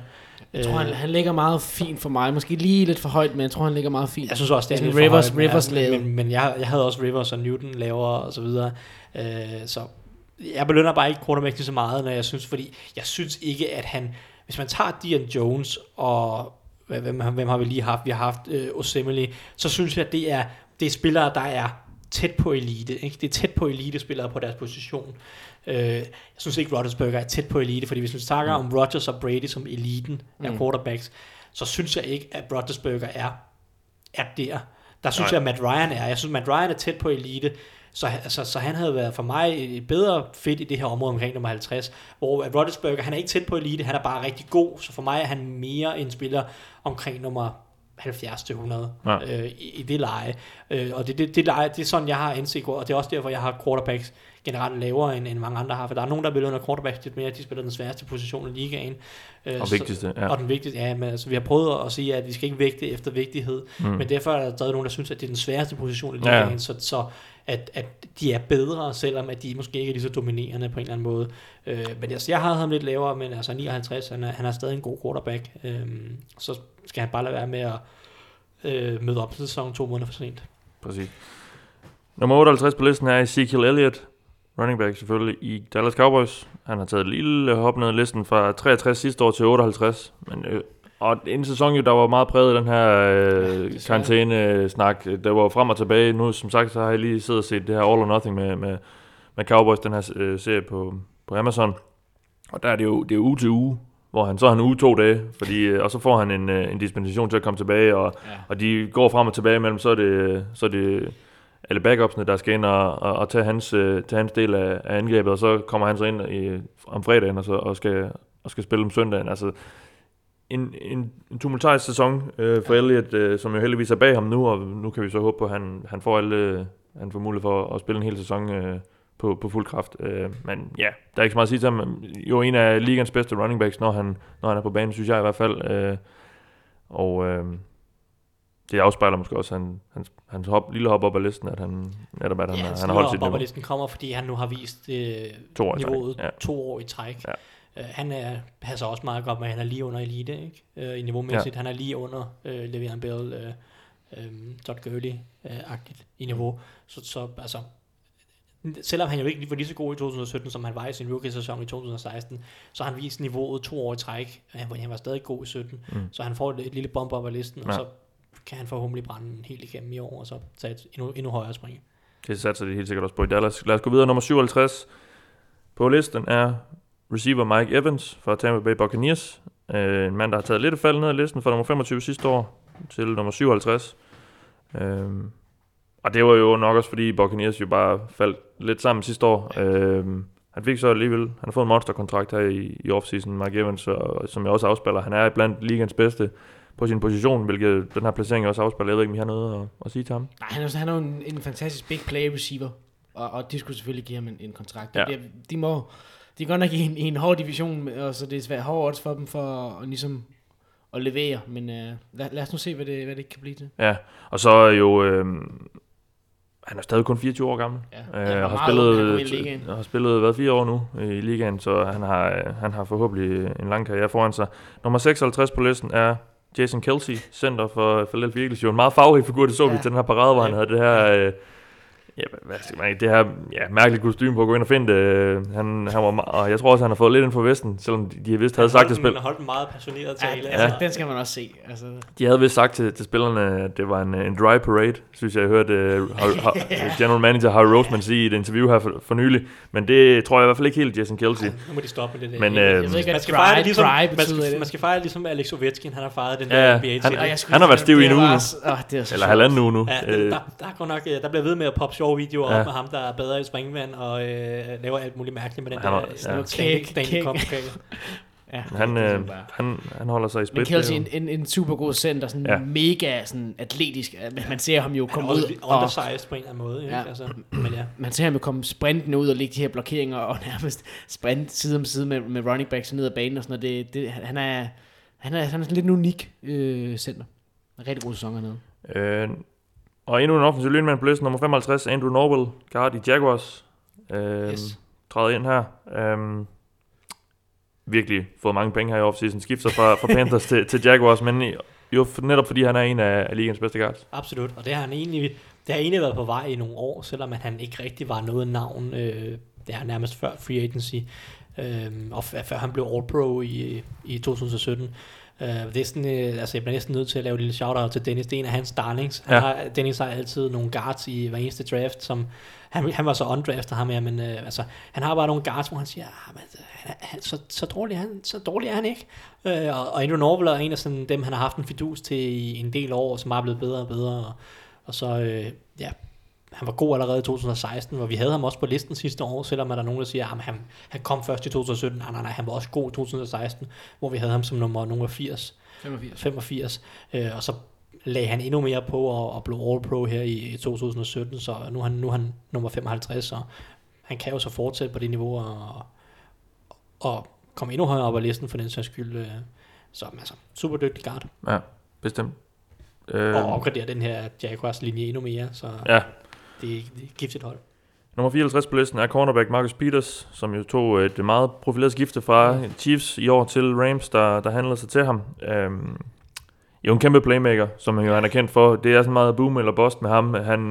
Han kan også lave nogle alvorlige fejl, men er jo en god cornerback, som laver mange store spil. Altså på sin bedste dag, når han virkelig rammer niveauet, så er der jo ikke nogen, hvad kan man sige, der er bedre end ham. Sådan, altså, hans topniveau er jo bare fremragende, helt unikt. Og så har han netop, kan han have det der udfald, hvor han ikke virker sådan mentalt til stede på banen, eller hvis han lige føler, okay, nu skal jeg lige lave det her store spil, og så er han der ikke lige, så koster det altså et stort spil den anden vej, ikke? Men altså, hvis han ligesom kan, hvad kan man sige, få fjernet eller minimeret de der antal af udfald og de der store fejl, ikke? Her og der, så bliver han, så vil han også komme meget længere op på listen, fordi han har virkelig kæmpe talent. Og jo en fyr, der kun lige er starten af sin karriere, er stadig på sin rookie-kontrakt her i Rams, og vil jo helt klart ind og vise sig frem og gøre sig fortjent til en kæmpe, kæmpe kontrakt, som jo er uden tvivl af det, han har udsat sig med det her skifte, tror jeg i hvert fald. Og det er også et hold, han kommer til nu, som, Chiefs var også gode sidste år, men en frontrunner i NFC i hvert fald. Lad os gå videre til nummer 53 på listen. Endnu en cornerback. Godt nok en, der har været på topniveau i en del flere år end Marcus Peters har. Patrick Peterson fra Cardinals selvfølgelig. Måske ikke blandt de allerbedste i ligaen, som han var for et par år siden, Thijs, men stadigvæk en rigtig god cornerback. Jamen det er, som du siger. Han er nok ikke eliten på den måde, mere på sin position, som han måske var for et par år siden. Der er han nok lige under, som de her 5-6 bedste cornerback-agtigt. Men det er stadigvæk godt i en liga, hvor der er rigtig mange gode cornerbacks. Han er en super, super dygtig spiller. Og ja, altså, jeg ved ikke, man skal sige, han er stadig ekstremt atletisk, ekstremt hurtig på fødderne, som gør ham rigtig god mandsomdækning, og det er ligesom hans store force. Der er jo andre cornerbacks, som næsten gør sig mere i zoneopdækning, som har været gode i zoneopdækning. Altså Richard Sherman har, selvom han også selvfølgelig har dækket mandsomdækning, så har han jo levet meget i zoneforsvar. Josh Norman også. Der er Patrick Peterson, en spiller, som har levet på mandsomdækning i mange år, og det er mere straffende på en eller anden måde at spille mandsomdækning. Ikke? Det kan være svært, hvis du har lidt udfald, eller er lidt småskadet, så er det sværere, og der har Peterson bare leveret på et meget, meget højt niveau i mange år. Ja. Han er stadig ung, han er 28, altså jeg kunne slet ikke... Men selvfølgelig han har været i ligaen i en evighed jo. Præcis, altså han er jo stadig i ligaen i al den tid, jeg har fulgt rigtig med i det, og alligevel han er kun 28, det er ganske imponerende, og ja, han er stadig en god spiller, der er ikke så meget mere at sige. Det må man sige. Lad os gå videre på listen nummer 52, Alex Mack, endnu en center, og endnu en Falcons-spiller i hvert fald. Dem er der en del af. Også selvom de ikke havde verdens bedste sæson, men de har bare et rigtig talentfuldt hold, som også... Dem og Eagles har flere spillere på listen. Ja. Efterfulgt af Cowboys, som selvfølgelig er stærkt hjulpet af, at de har en offensiv linje, der er der er vanvittigt god. Ja. Men Mack, en af ligens bedste center, uden tvivl. Ja, absolut. Ja. Endnu en lost Brownson, skulle jeg til at sige. Ja. Det skal de helst kigge for meget på, det der Browns. En af de fortabte gode Browns-spillere. Ja, dem er der desværre en del af, men man forstår godt, hvorfor de gider... Han var også god i Cleveland, det er ikke sådan noget... Nej, det var han. Men de skulle nok have givet ham en stor kontrakt. Det kunne de også godt have givet til Mitchell Schwartz, for eksempel, som spiller Chiefs. Men de har sluppet nogen. Men de har heller ikke så meget at byde på, kan man sige, i forhold til resten af ligaen. Browns. Det er det. Men, udover penge. Det kommer for... Dem har de til gengæld også rigtig, rigtig mange af. Nå, lad os tage den sidste i dag. Nummer 51, inden vi lukker ned. Chris Harris. En cornerback, slot-cornerback især jo, for Denver Broncos. Han jo, også på ydersiden. Det gør han, men han har ligesom lavet en karriere på at være rigtig god i slotten, i hvert fald da han fik sit gennembrud, så vidt jeg lige husker for et par år siden. Nummer 51, og har taget et fald fra nummer 15. Ja. Så endnu en cornerback, måske, eller Peterson, der er måske lidt på vej nedad i sin karriere, eller hvad? Ja, en lille smule. Det var ikke nogen strålende sæson for ham og Denver i sidste år, og måske var han lidt på højt placeret med nummer 15, og jeg tror måske, vi gav ham lidt benefit of the doubt, fordi han var stadig rigtig, rigtig god i 2016, og han var rigtig, rigtig god i 2016. Ja, hele perioden fra 14 til 16 var han helt fantastisk, og ligaens bedste eller næstbedste cornerback i nærmest alle de år. Så han var placeret meget, meget højt sidste år, og det... Men han falder lidt ligesom Landon Collins, ikke? Ja, det gør han, og han placerede ikke helt på samme niveau på den måde, og ja, man ser ham ikke mere som den der, okay, han er ligaens bedste cornerback. Ja. Det følte lidt, man gjorde sidste år, eller i hvert fald blandt de to bedste. Det gør han ikke helt mere, så han falder lidt. Men ja, han er dygtig. Han er lille, han er atypisk, fordi han er så lille og væver, som du siger. Han har ligesom vist vejen for sådan de her slot-corner, som kan blive mere end bare slot-corner, ikke? Han er i hvert fald, synes vi, ligaens 51. bedste spiller, og dermed konkluderer vi også denne del af Google Hus Top 100 liste, som vi fortsætter med at kommentere lidt på i næste uge, når der kommer 25 mere, og det bliver så jo fra nummer 50 til nummer 26. Så vi er ved at nærme os den absolute top af kransekagen her på den her liste. Det har været en fornøjelse at gennemgå den mere. I har lyttet til mig. Jeg hedder Mathias Sørensen. Med mig har jeg Thijs Joranger og Alexander Påske. Tak for nu.